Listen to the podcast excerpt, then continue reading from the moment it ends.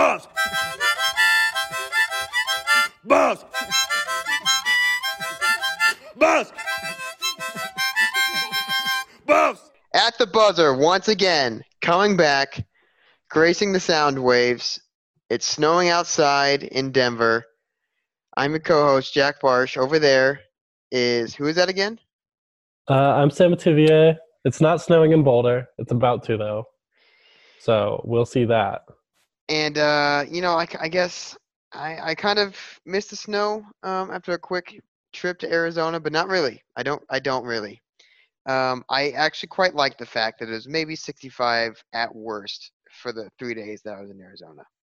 Well, it was plenty nice here. Uh, a little concerningly nice out. I'm a little worried that we don't have any snowfall and that our farmers are going to die in the summer, but we will see. Well, you know it's just going to dump in March and April. That's just Hopefully. yeah. It yeah, well, and um, I guess I'm just maybe it's just I so Arizona left a sour taste in my mouth because uh, I guess as, as a way of intro for this podcast, I'm just going to complain about the last day I, I spent there, um, wh- which was awful in every way. So um, the trip started off well enough. Thursday night uh, or Thursday morning, we entered. We got to kind of hang around Phoenix. Then we watched CU beat Arizona State uh, at the Desert Financial Arena, which was it's fine. It's it's an okay place to watch a game. Um, Friday also went fine, um, and then Saturday, as CU fans know, uh, they went to Tucson to take on Arizona, and um, on the way to Tucson, which is an hour and a half away from Phoenix, we saw two omens that should have made us turn around right away. Number one, um, we saw a house fire, which was uh, like I don't know. I know I don't know if I've ever seen a house fire that close to a road before. Uh, luckily, no one died in the house Was it, fire. was it like haunting to look at? It was just strange. It was just like, oh, that's weird. Um, and then this will come back later in the story. Don't worry. On the other side of the road, we saw uh, maybe like six six cars or so, all in different directions, and traffic stopped. Looked like a you know pretty big accident, big headache. Um, we continue on to Tucson. We get to McKale about ten minutes before tip off, um, which is the the arena in Tucson. Honestly, McKale was a really nice facility. Uh, we were we did not have good seats. We had seven dollar seats, but uh, sightlines were fine and everything went okay. We were treated plenty fine. Um, after the game, we decided to explore Tucson a little bit and let the traffic die down. This was the beginning of the downward spiral, Sam. So. Okay. Uh, Tucson as a town, I will just say my, I guess my thoughts are it's not worth exploring. it's um, there wasn't a lot outside of campus that I, I want to go back to, but um, I I did a power ranking of all the Pac-12 cities, and like part of the joke was I've only been to like five of the Pac-12 cities. mhm. uh, and Arizona State fans were yelling at me for not having uh, temp, like Tucson as the worst one. it's uh, it's not great. Um, or as as the people our gracious host in Phoenix kept calling it, the dirty tea. Um, it wasn't the best. And then we drove home. For reference, also, flight was supposed to be at 10:30. Okay, 10:30 p.m. We hit the road at 4 p.m. Game ended about 2:30. Um, and I did not make that flight. Oh no! Yep. So remember that crash uh, that we saw on the way there? Yeah. That closed the highway for 10 hours. Oh no! Uh, yep. It, the delay was not helped by the fact that Arizona Department of Transportation, or ADOT, was giving false information about exits and, and closed exits. Um, so everyone was stuck on the highway when they didn't really have to be. Uh, we eventually escaped by by taking an exit um, and going through some some cattle roads um, in cattle country, and then coming out the other side near the highway. But I was in that car for about six hours. Um, I had eaten breakfast and that was it. I was tired. I was hungry. We just lost. Um, and I had to spend an extra 300 bucks to get home. So that's what I think about when I think of Arizona basketball right now. That's my awful. long-winded intro into the show. Well, Do we need to recap those games? Not necessarily. I don't Um, want to recap those games. Those are both but- gross, gross games. looks like CU had about as fun going to Tucson as I did, which was not a lot. Um, Well, you're back in Colorado. We're back, in. Colorado. The team is in LA.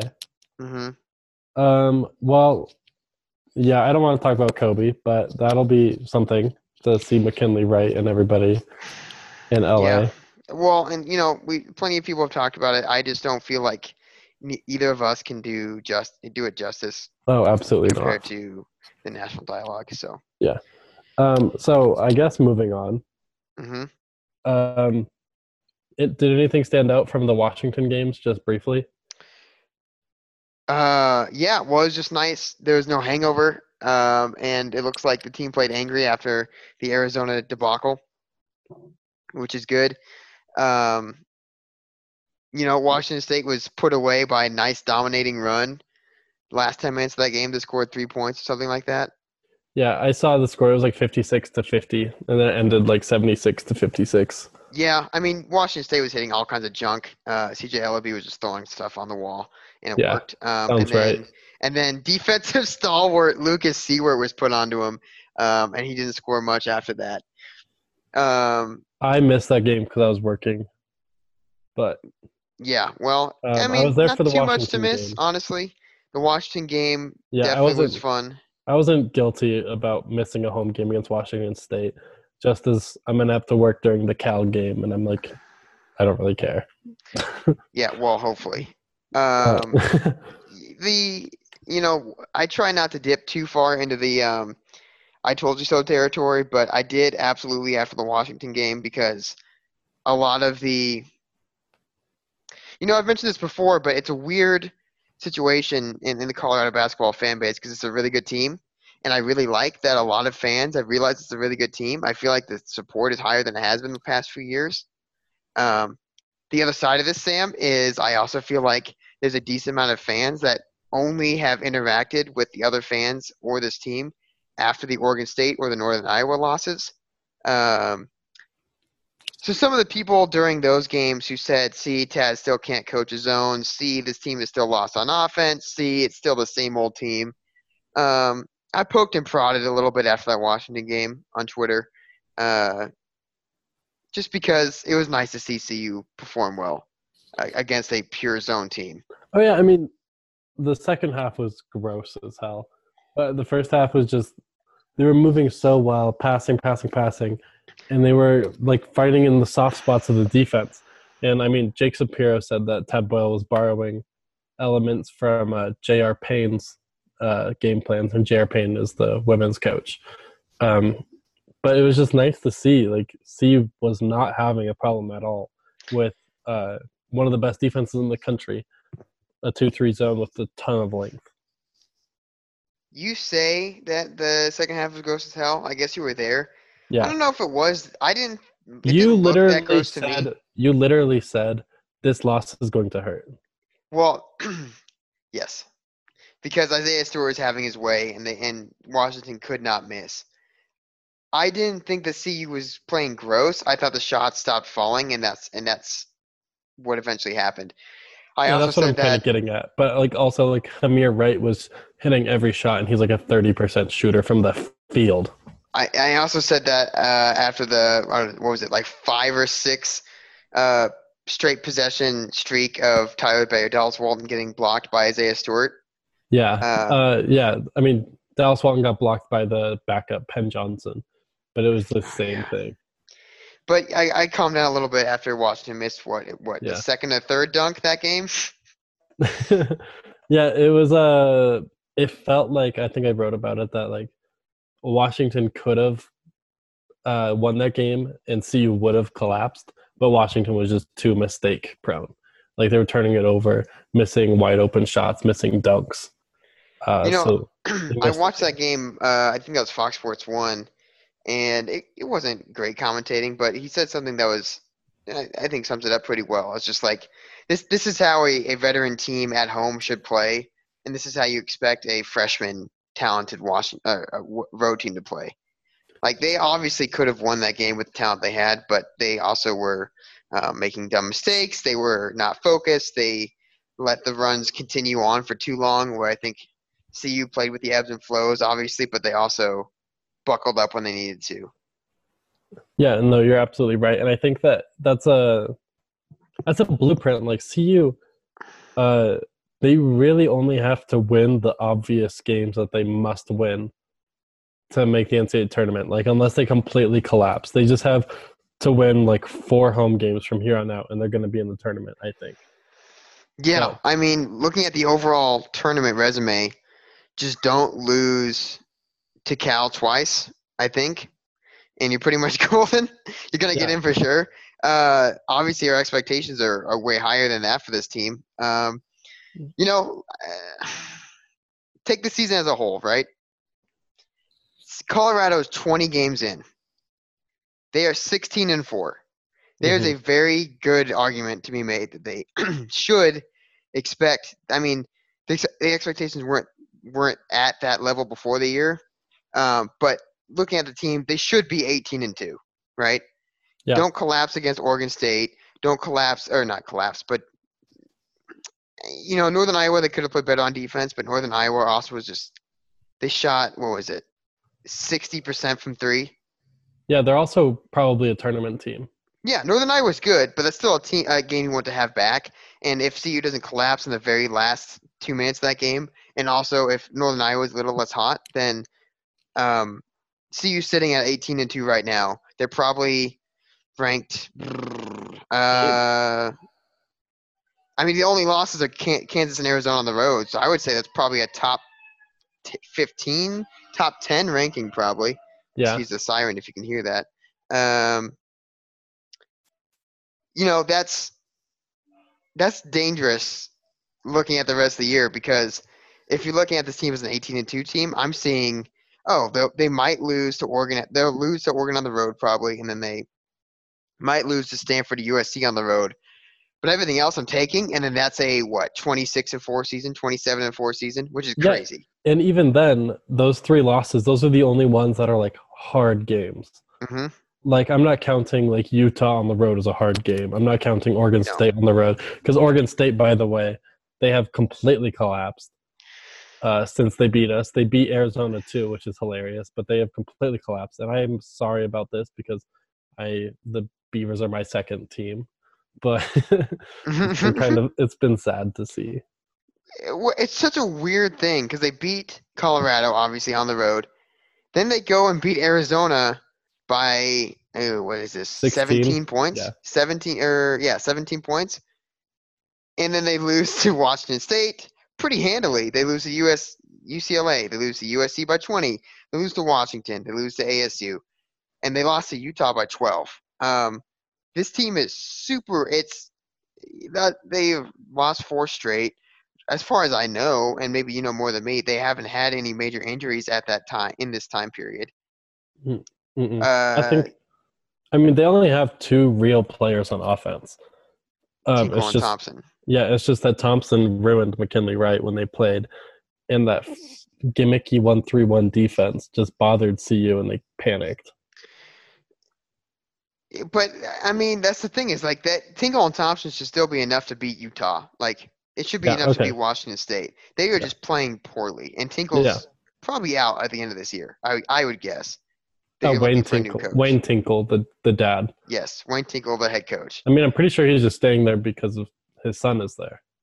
Uh, yeah, probably. You know, it's this. CU's gonna get in the. I shouldn't say that. CU should get in the tournament, uh, barring uh like losing the rest of the games Yeah, in the and schedule.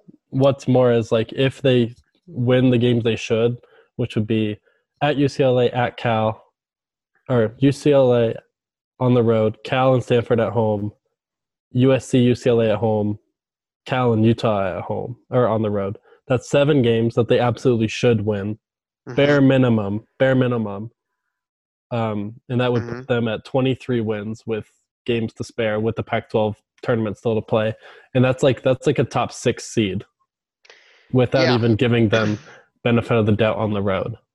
So it's like we're in a really good position, especially because if you look at college basketball as a whole, there are no good teams. It is just a complete dearth of inequality, really. Like it's kind of sad. I mean, eh, just, you're gonna look at the top four. Top four seeds could very well be four non-power five teams, right? You honestly, of, the number one seeds. yeah, you honestly could be looking at a top four of Gonzaga, San Diego State, Seton Hall, and Dayton. Like that could be a legitimate No, thing that that's not going to happen. No, That it's not going to, but it sure could. I guess. Hold on, I say that before checking if Seton Hall lost to DePaul tonight. No, they won. They did They, not. won. Um, yeah, yeah. What you're saying is that, man, anybody can win it this year. Or CU is not obviously, but like, just us being in a favorable position to get a good seed, that's so key. And then for us to be in the Pac-12 hunt right now, um, I really think CU has a chance to get a share at least of the regular season title if Oregon stumbles. Like you've noticed that they're vulnerable, right? Well, yeah, they lost to Washington State by 12. Like that's that is I think that's the definition of vulnerability. Washington State isn't a uh, cupcake like they have been, but they're still not great. Um, It was Klay Thompson night. It was magic in the air. yeah, well, and I don't know if you noticed this, but yeah, their point guard magically grew four inches and also a goatee, um, and he just shut the lights out. No, just kidding. Klay Thompson did not put a jersey on. Um, Well, you lost me at point guard. Okay. I don't know, man. They're gonna get the ball in his hands. If Klay Thompson was going to come back with college eligibility, you don't put him anywhere else but point guard. All right. Sure. Uh, so they're, Oregon. they're projected at thirteen and five right now. If you look at KenPom, um, the only projected losses they have is a one point loss to Stanford on the road, which I'm not sure about. I don't think and that's going to happen because Stanford has zero home court advantage. Yeah, exactly. Well, that can also be in its own way a Oh, home court because- advantage. because it's quiet. Yeah. Uh, yeah. We'll, Um, we'll see. And it's then like it's more like a neutral site game. kind of, yeah. Okay, and then Arizona. And then Arizona is another projected loss, um, which I can also see on the road, obviously. So something wacky is also Arizona. If you look at KenPom numbers, they're projected to win every single game left on their schedule, which is wacky. Really? They're they're ranked number twelve out of all of college basketball in KenPom. Uh, it's like strange. Their whole team is strange. I think Ken Pomeroy is really underrating how volatile they are. Like they yes, they had their best game of the season against CU. They absolutely destroyed us. Hmm E- Everybody stepped up. Zeke Nnaji was everywhere. hmm Their role players were making plays on defense and hitting threes. That th- these guys are all hit or miss. They just all hit against CU, and CU also had a terrible game. But like, well, is there a more um, home away split team in the country than Arizona? Arizona So- at home, I think, is really good. Arizona on the road, I think, is bad. I yeah, think that's just how it is. yeah. So again, we'll see. It's unfortunate that we don't get to play Arizona at home because that's always the most fun game of the season besides Oregon. Um, Right. And like Tad Boyle wants another shot at Arizona, but irony will be that we're going to probably play them in the semifinals in the Pac-12 Yeah, tournament because that's how it play in the always happens. Yep, and which is going to Uh, be Arizona home game light. You know. Yeah, and we'll probably lose to be honest. Mhm. Uh, but so I'm really focusing on the Pac-12 regular season tournament because I, or the Pac-12 regular season title because I really think CU can win that. So they're projected. Uh, you said Oregon is projected to go 13 and five in Pac-12 play. hmm We're projected 12 and six. Arizona's 12 and six. Um, and then there's a pretty big drop off uh, between like USC and Stanford because they're not very good. They just have good records right now. Right. well, Um, Arizona would have tiebreaker in that case, which would still put CU at third, give them a bye on well, the first day of the still- Pac-12. Yeah, we'd still get a share of the Pac-12 title, though. uh, yeah. I mean, That's what I'm saying. it's all right there. Um, If CU if every team goes 13 and five, they don't have to steal any games to go 13 and five. That's what we're No, saying. No, but I'm saying to really lock it away, oh, you steal that Stanford win uh, at the very end of the year on on the road. Yeah. I think that's a linchpin. I think we can all count on the Oregon game as not going No. CU's way. I think that if we finish the season with two losses from here on out, we will get a share of the Pac-12 title. because that would be a what 14 and 4 conference record ridiculous conference record Yes. uh, you know it's uh, just looking for the at them for the tournament too right now they're they're on the, the five line. They're predicted on the five line hmm with um, which as we know is the scariest line for a uh, a power 16 whatever a power conference team because you usually get the really good conference champion of a smaller conference. That's actually the 512 uh, has gone to uh, gone elsewhere. I think it's gone to the 413 now. That's the popular upset oh really because uh, uh, mid majors are getting undervalued more lately. Um. Well, there's still what two? There's still two five twelve upsets last year. Yeah. Okay. Anyway, the larger point is that yes. it's like the the pretty good but not great power conference teams against the really good standout mid major teams. But a five seed would still be the best seed, I I believe, in the modern era for CU. The 1996 team was Eight 97, seed. 97. was eight seed. Yeah, because Chauncey Billups played his last game like a week after or a week before I was born. Nice. Way to date yourself. hmm Um. That's. I mean, what this season was projected to be a success. I think this season, largely so far, has abs- been a complete success. Mm-hmm. Um, they've something happened in that Dayton game where the the offense figured itself out, and um, not even we're really we were talking about this earlier. Only like two players on CU had good offensive games that game. right. But the right two players did. Yes, You know, And like that was D'Shawn Schwartz and McKinley Wright. hmm when McKinley. I think this has happened the past two years too. Which it just keeps sneaking up on me at least, but. I feel like he's always he always like oversteps his bounds a little bit at the beginning of non-conference play. He tries too much to get out of his own like to grow his game, um, and then a game is needed or he's needed in a game where something happens in his head and he's just like, oh, I have to be fully me, and he just goes, and then that like snaps him back into like all conference level McKinley. Mm-hmm. And I think that's what happened in the Dayton game. And ever since then, he's been a different player. The player that we, I mean, the player that we expected, frankly, except for he's shooting better than even I thought he was, was going to. Um, and I think it's been the same with the rest of the team. They they peaked, they're peaking, I should say, at the right time. Um, and we'll we'll know a little more about them to see if they can sweep another road trip or uh, sweep a road trip, excuse me, like they have on the, the LA schools. Yeah, that so they be a have huge sign. yeah they have the LA schools, they have Oregon, and then they have the Bay. And the Bay they should sweep, to be honest. Um, But More I- so than the LA schools, you think? but yeah, but You're more can talk confident in that than the LA schools. Yeah, if only. Well, I'm confident in both, but um, I'm also overly optimistic. And, well, uh, hold on. Let me let's play a little quiz with you, Sam. Let's right. do a quiz without looking it up. You cannot look it up. I won't. How much do you know about the Stanford Cardinal?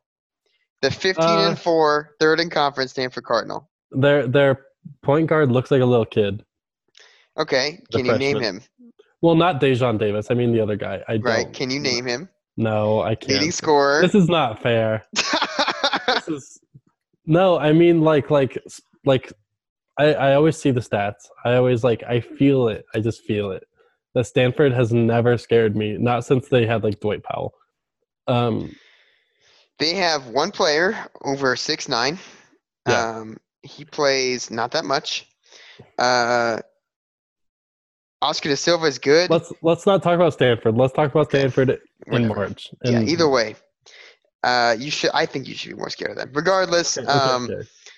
this upcoming road trip, I think, will tell us a lot about this. I, we've said that a lot, but you know, a sweep, I should say, will be a huge sign because that'll be pretty much lock CU in a tournament spot, and then also give them great momentum.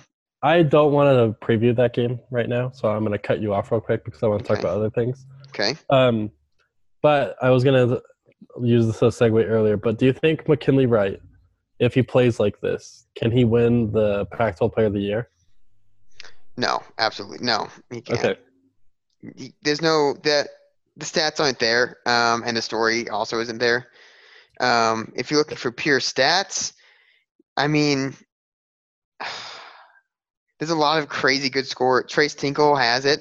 If you're looking for like No, a he's not. I mean, he's not going to win it because his team is bad. no, and that's what I'm saying. If you're looking at stats plus story plus, honestly, the player of the year is almost is, can be a career award award It's sometimes. gonna. like I mean, it's gonna be it's gonna be Pritchard. Yeah, it's gonna be Pritchard. Okay, Um, I just had to ask. no, I think if anyone's gonna win an individual award for CU, Tyler Bey, Defensive Player of the Year. yeah, exactly. And I think that might also be a career acknowledgement type deal. Yeah. Who else could win it? Defensive Player of the Year. Kylor Kelley, but also they're not good enough. Yeah. Um,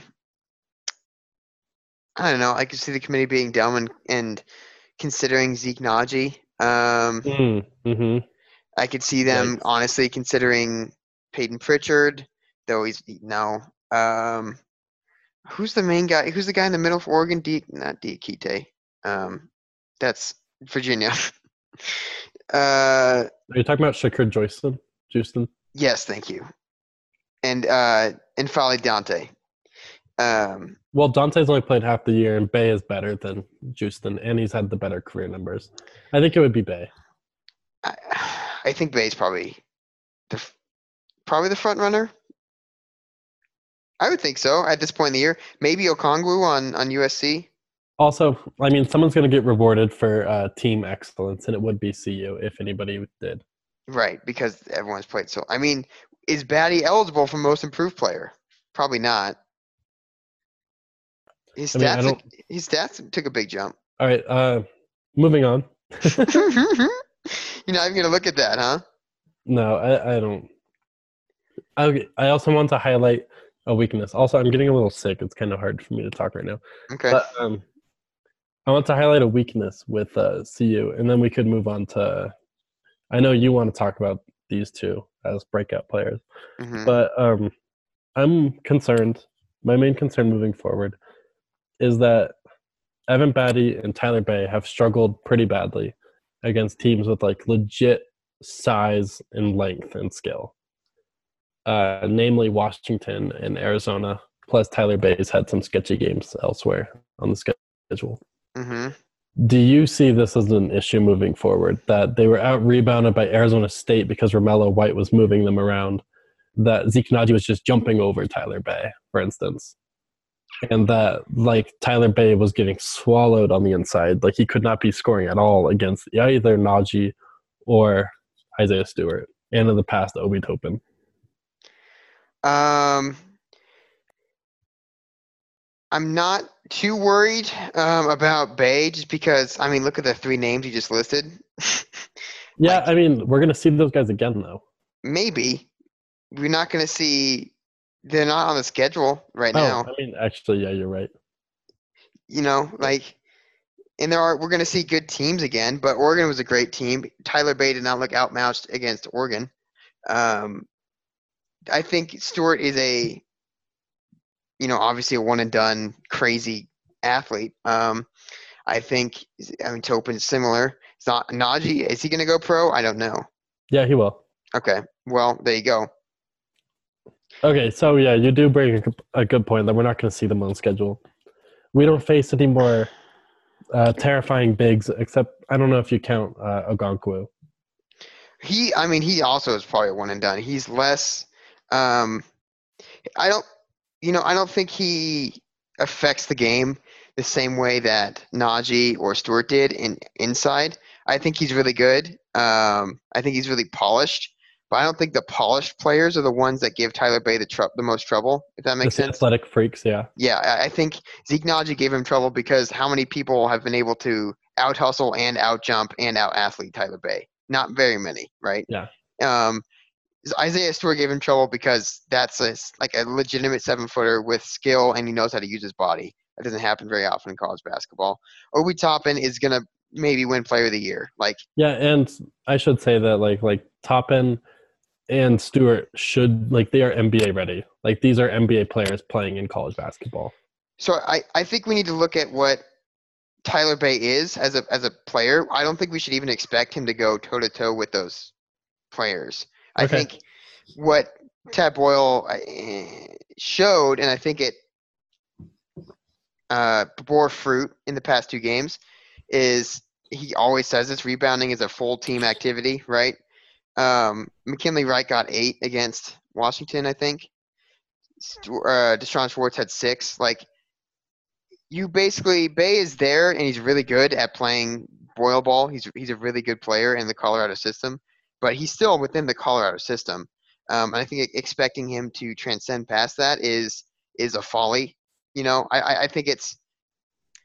I think he's really good. I don't think he's that good. I think help, having other people help him out and uh, re-emphasizing the fact that there needs to be five guys boarding it every time means Colorado won't suffer too much on the glass. Um, like you said, Arizona State, I rebounded them partially because I feel like a lot of teams was just like, oh, Battey will beat out Romello White. And no, he couldn't beat out Romello White because Romello White's gigantic. Um, and he also is like pretty good. He's a pretty good big guy, I would say. Um, Yeah, no, thank you. I appreciate that you're balancing me out because I tend to give credit to individual players too much and not the system. Well, I, you know, I, I guess that's what basketball for a lot of, um, yes, at least, and you're an NBA fan, self-titled. Um, what NBA basketball is, I think, more so than college basketball. But the nice thing about college basketball is that you still have systems that can outshine individual talent, um, save you know a Carmelo Anthony or, um, Kemba Walker. yeah, exactly.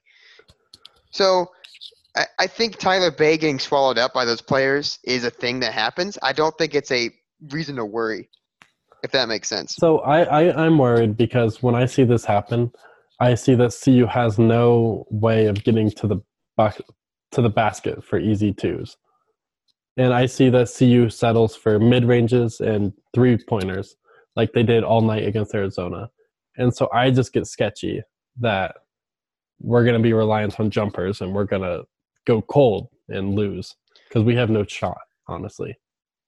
Um, you think CU shooting poorly? They're not shooting that poorly. I think that no, I'm saying that it makes them jumper reliant, and jumper reliance is high variance. Yeah, yes, exactly. I think what you just said is correct. Um, I think CU also has two things going for them that counteract what you're saying.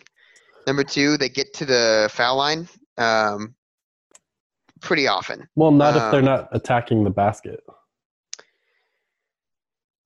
Not attacking the basket successfully. I, I still think they get to the bas- uh, foul line. Well, well, let's look. Let's look at the Arizona or even the Washington free throw rate, right? Okay, Um, if we're looking at the Arizona box score, CU took 11 free th- or 17 free throws, made 11. That's more than Arizona took. Uh, so 11 out of their 54 points, which yikes, only 54 points was free throws. That's not too bad. Let's look at Washington. Um, made 11, took 14. That's also not too bad. Um, if you look at the point distribution on the year, about 22% of Colorado's points come from the free throw line, which is top 50 in the country. Um, and that's what, you know, if you look historically, that's what the best Tad Boyle teams also did is when they they do get outmatched physically, they get to the foul line and they hopefully make shots. Um, foul line's more reliant or more reliable than shots. yeah, absolutely. Like what was Spencer Dinwiddie's free throw rate his junior year or his Like sophomore year? I don't something. remember. Yeah, and he got to the foul line constantly. You know, um, was- it looks like Tyler Bey is 22nd in the country uh, at free throw rate. Evan Battey's 24th in the country in free throw rate. Like that's um, pretty good. Tyler Bey is drawing 6.5 fouls per 40 minutes. These are things that help you weather um, getting outmatched physically. But also look at the schedule. What it's going to be USC, maybe that's left. That's going to make us quake in our boots. Yeah, I guess no, you're right. I, I didn't even really consider the remaining schedule with my uh with my anxiety. it I would mean, really Oregon's only good, be but is Oregon scary? No, especially No, they're already- scary. they're scary for other reasons. Right. Partly playing at the Matthew Knight Arena. Um, yeah, I guess these are. Hmm. Yeah. Okay, we can move on probably. well, to me, the scariest thing about this team is is who's the other guy handling the ball. That's that that is that is a question that has not been answered for what four years. Yeah. Well, maybe next year with Keyshawn Barthelemy. We don't know. Oh, I I have super high hopes for him, but just for this team, that to me is the, the big bottleneck. Is someone else needs to be able to make plays. Uh, well, since you queued me up, I may as well take the criticisms a little step further. go ahead. Just Daylen Kountz, my God. Boy, howdy. Uh, I had it's really been a high lot. hopes. It's been a lot. He's uh, just been a negative in every way. And I'm I'm getting frustrated with Maddox Daniels that they literally the only thing he can do is shoot. I I am not frustrated at that at all. In fact, know, I'm, I know. I am totally fine with that being his role. No, I'm fine with it too. It's just that he gets lost on defense a lot, and he like doesn't really try on the little things, and that's frustrating. If you start, if you watch him, you'll you'll get frustrated. Like like for instance, I'm watching the Blazers game on the background, and I'm watching Hassan Whiteside, and I want him to get banished from the NBA. 'cause he doesn't do the little things, and I fucking hate Hassan Whiteside. But I digress. This is so. F- I love his on Whiteside, but whatever. I okay. I I'm a I I'm a Blazers fan, and I I Mhm. hate and I hate that more than anything. I I mean, yes, Daylen Kountz and Maddox Daniels are not ball handlers, um, and we've we've learned this. Um, Yeah. Luckily, I think Shane Gatling has really really grown in that role. Uh, I don't cringe when he has the ball, and in fact, part of why I think Washington, the zone off the offense we had against the zone works so well against Washington, is Tad Boyle, or I don't know who brought this on, but it's actually a really good idea. Basically, they took McKinley Wright off ball for most of the possessions in the first half, and kind of stuck him in the corner, um, because to move the, the ball effectively against the zone, you need to have someone make that initial pass. But after that initial pass, a zone tries to funnel the ball to the corners and then trap or, or get him stuck, right? So I think a cool thing that happened is Shane Gatling made the right first pass almost every time. No turnovers that game. And then, you know, that first pass was to to Bey, Battey, or Siewert, who I trust on the inside. And then if you have McKinley in the corner, he's basically running the offense through that corner once he gets the ball. And it's a little more favorable for him to see those matchups. Um, I thought that worked really, really well. Yeah, I think also in a larger point, like the, Shane Gatling has stepped up in a lot Yeah. of ways, and I, I, think, think, he's, he's, so good this year. I think he's Yeah. really, really good this year.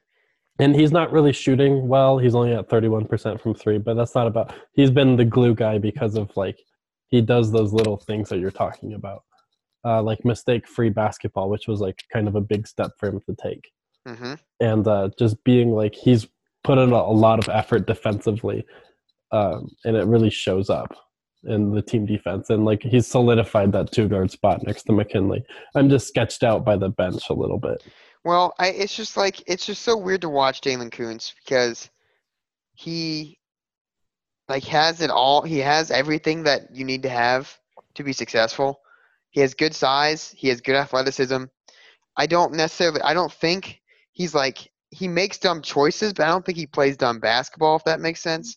I think his mid range shots, where he just like has an open lane and then he just dribbles into someone and then chucks a contested mid range shot.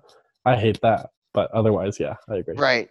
Well, it you know he's also from Denver East, so maybe it's a pretty easy parallel to draw. But like Dom Collier did some of that too, where Not just- really. um, hmm, are Tom you Collier was like a very willing three point shooter his whole career, and he would like spot up. That was his best role. Oh, I know that, that was what I was coming to. Is I think once Dom Collier figured out who he was, and now I guess that was only senior year. To me, I loved senior year Dom Collier. I thought that was Okay. a great college player. But I think you know he would do some of that where he knew he was successful for like all of his basketball career, so he would try those same moves, and then it wouldn't be successful, and then he would let that drag down a lot of his game. Yeah, I just feel like like Kountz has taken a step back from last year. Like he was really good as a role player who attacked. He was always in attack mode. Right, and I th- And I- he's not. I don't think he's doing that at all this year. No, I don't think so at all. What's funny is I think Eli Parquet is what I want Daylen Kountz to be. Yeah, Parquet's making jumpers now. and he's always attack. He drives constantly. I don't know. I counted actually watching the Washington game because I Mhm. was remark. I I was crazy about it. He drew four fouls in like six minutes of game time against Washington. Like he is really good at that. He cuts, he slashes, he's always going towards the basket. He plays willing defense. He's active. I really like how Car- Parquet is playing. I I I, think re- I that's really like his potential. I've really liked Parquet's potential for a while. Uh, do you see like a larger role for him moving forward? And this team, no. But next year, that guard rotation, no Gatling is going to make it interesting because Barthelemy is presumably going to take a lot of minutes. Um, And Barthelemy, for the viewers or for the listeners, is the five is the four star top 100 recruit point guard who reclassified and is redshirting right now.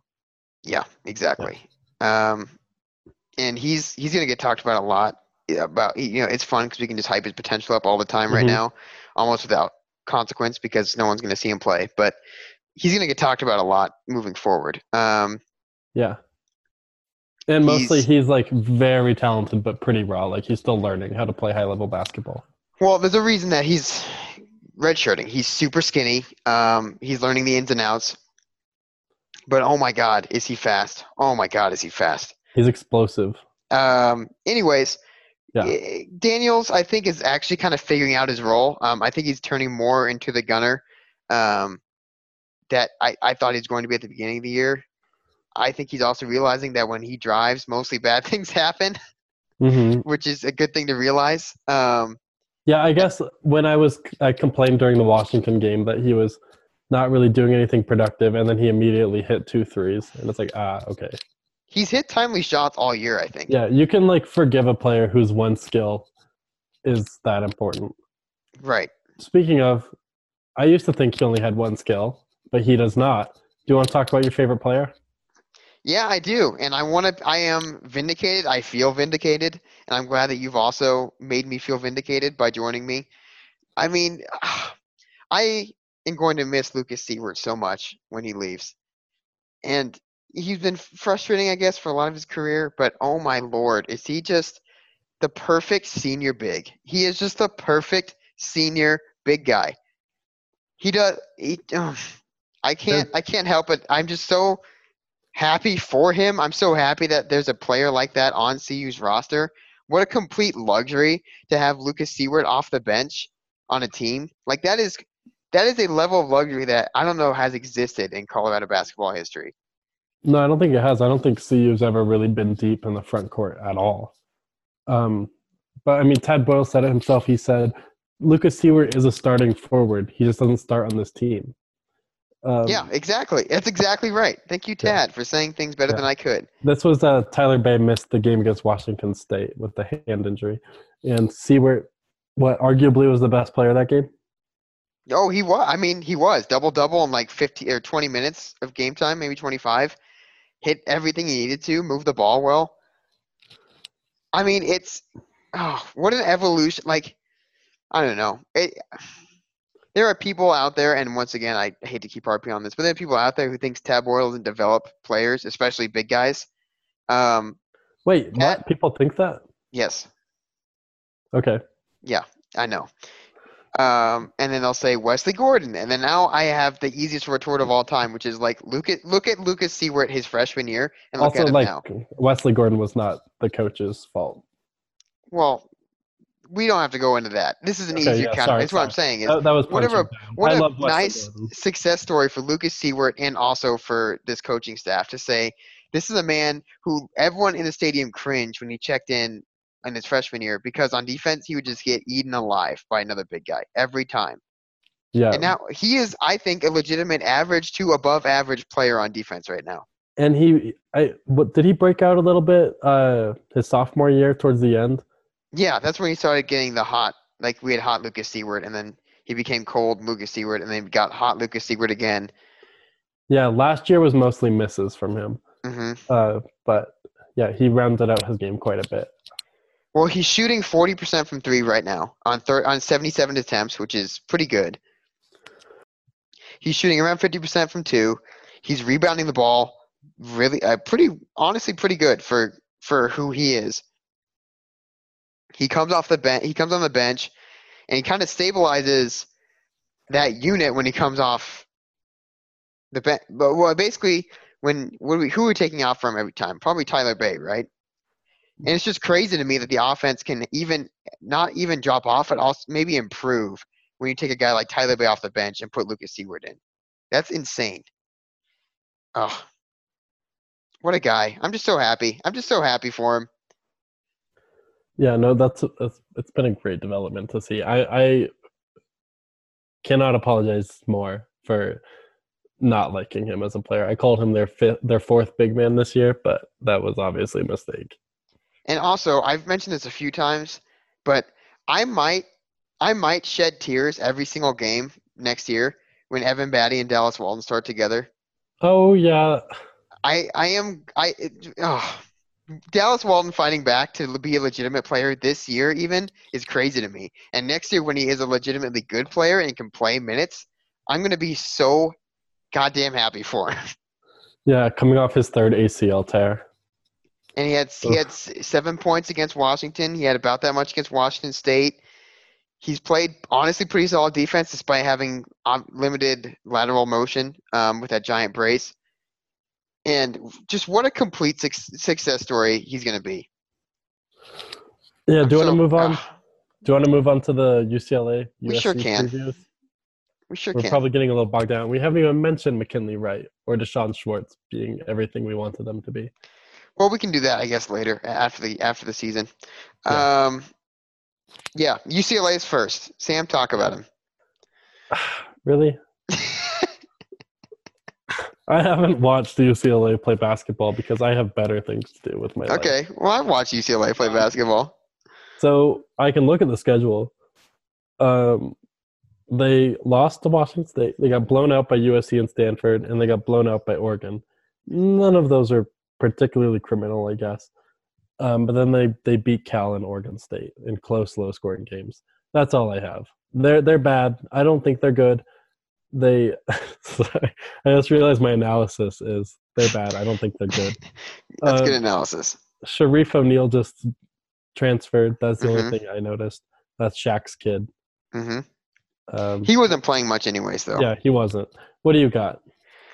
Uh, you know, I I think that actually Shareef transferring might help them a little bit, might make them play a little bit more focused um, and tighten that rotation, which they might come out and give CU a tougher game than people are expecting. Yeah, like people like me.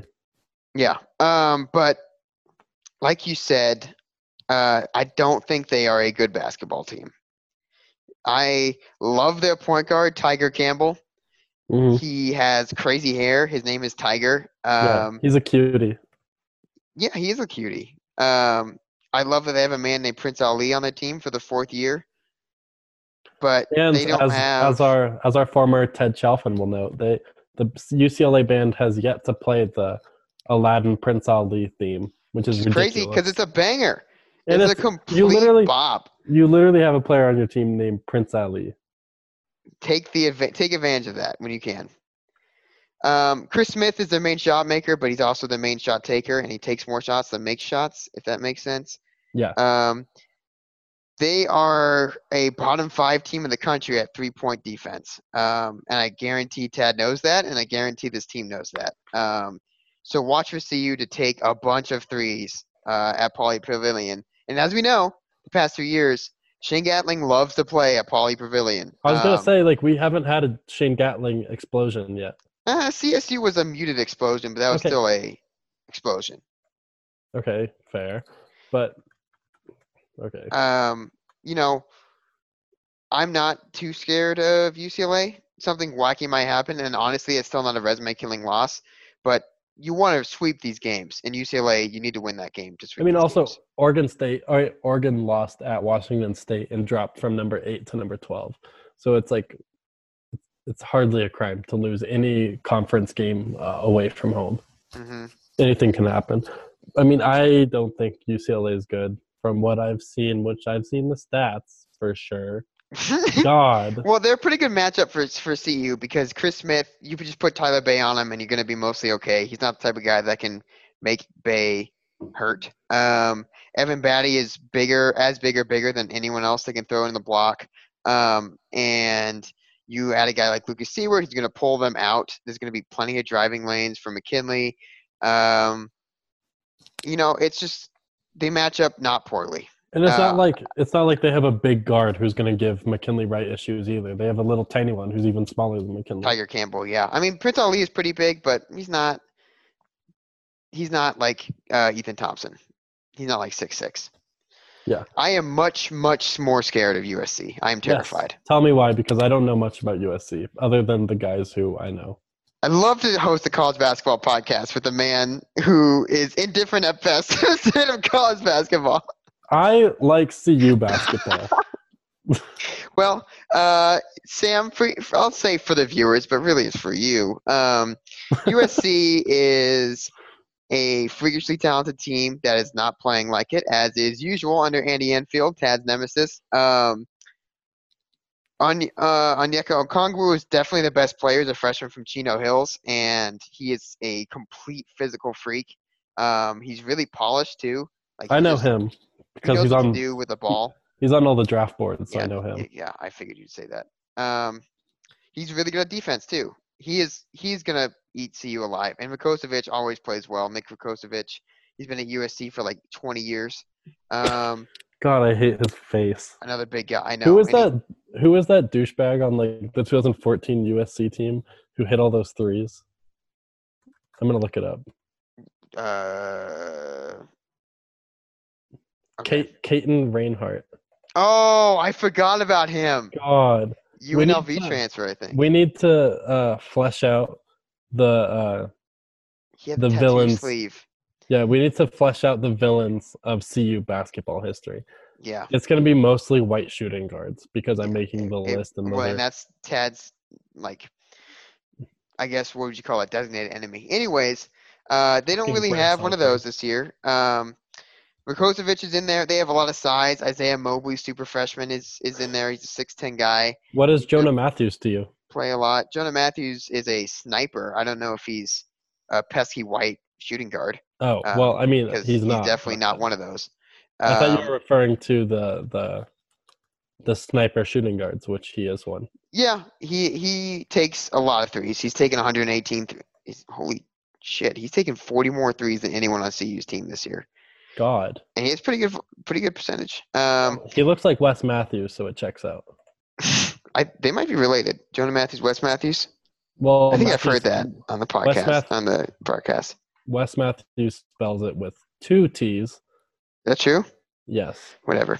Um, they have a lot of different players, and they kind of play like that. Um, my favorite player on USC's team, I'm glad you asked, Sam. Um, Ethan Anderson, their freshman point guard, starting for them. He what briefly um, flirted with CU in the recruiting process, and and Tabora thought he had him locked up, and then UNLV had a scholarship open up um, that they weren't expecting after the DeAnthony Melton drama.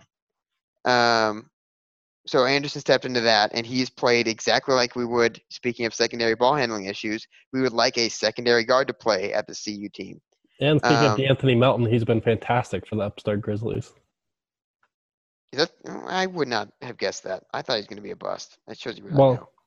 The Suns traded him for nothing. They traded him for Jevon Carter. So, Hey, I love Jevon Carter. well, he's not an NBA player. He's in the NBA playing right now, so uh, you know what I mean. Gary Trent Jr. is not an NBA player, and he's playing in the, this game I'm I don't like Gary Trent Jr. Anyways, Well, yeah, um, bad. So I'm I'm scared of this team. They have a lot of size. They're very athletic, um, and they have a lead guard that's a bulldog, and they're, he's really good on defense. I'm just glad that there's no Jonah. Jor, uh, Jonah was it Jor- Jordan? Jordan McLaughlin. Remember Jordan McLaughlin?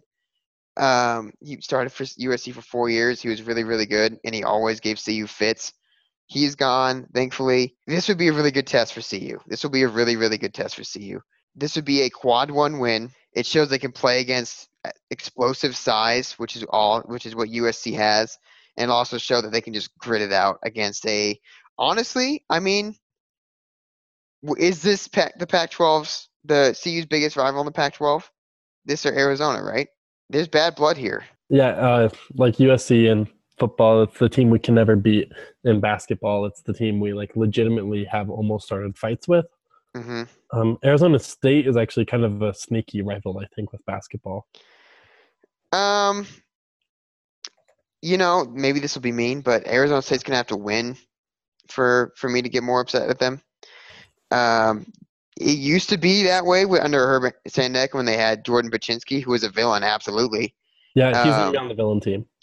But there's there's definite like Andy Enfield does not like Tad Boyle. That is a fact. Tad Boyle doesn't really like Andy Enfield. That's also a fact, and I think he really likes beating Andy Enfield when he can. I mean, I don't disagree with anything. Do you, what are the keys to the to the win? If CU were to win, what are if the keys? CU's to beat USC, Yes. um, D'Shawn Schwartz is going to have to ball out.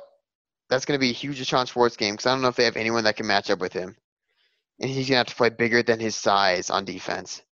Um, Evan Battey's probably going to be on Nick Kosovic, so I'm not too worried there. Tyler Bey is probably going to take uh, Okongwu, which is terrifying.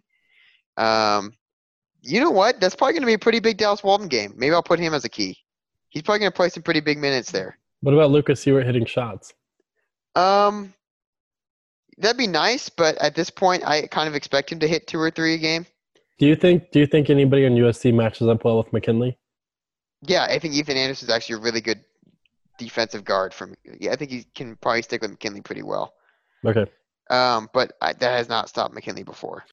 You know, I also think that uh, I also thought that oh sh- what was his name? What's his name for Dayton? Um, uh, not Harper, Jared. Oh boy, Mc, Mc, McClutcher, McCrutcher. yeah, thank you, Jalen Crutcher. Crutcher. Yep. Yeah. He's also a really good defensive I know guard, things. and he could not stick with uh, McKinley. So, you know, if McKinley's locked in, I don't know if anyone can stick with him all the time. But Anderson's as good as they come in Pac-12, I think, in terms of Bulldogs. Okay. Um, quick, who's your national championship favorite right now?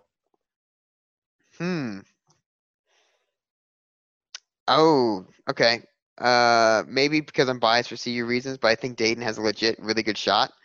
Um, I think I'm not going to go with Baylor. Kansas can probably pull it together, but Bill Self for the Final Four is um, an abusive relationship. Let's see. Yeah, I I'm probably gonna stick with mm, Dayton. Yeah, I, I would stick with Kansas. I'm scared of them. they're really really good at defense. Kansas Yeah. is really really good at defense. And they're also they have a little bit of fight to them, which I, I- I will say I also am in love with Cassius Winston and have been for four years. So they keep losing, man. Michigan I know, but Tom. Izzo's always has the best March teams when they lose. Also, I want to make a note that I am trying really hard to watch more college basketball the past couple weeks. I'm really trying. So I just want you to know that. Good, as you should. It's just I don't want to really watch. fun I sport. just don't want to watch UCLA basketball. Well, you're going to tomorrow night, or I guess when this Mhm. podcast comes up tonight. Um, you know, that's it was a what a long winding road, but we talked about everything we wanted to with Colorado basketball. Not not McKinley Wright's emergence as a star. Let's I mean, wait he- until he He's been shines star. that star even brighter after this road trip. Road trip. All right. Well, I'm done. I'm done. Goodbye. Boss! Boss! Boss!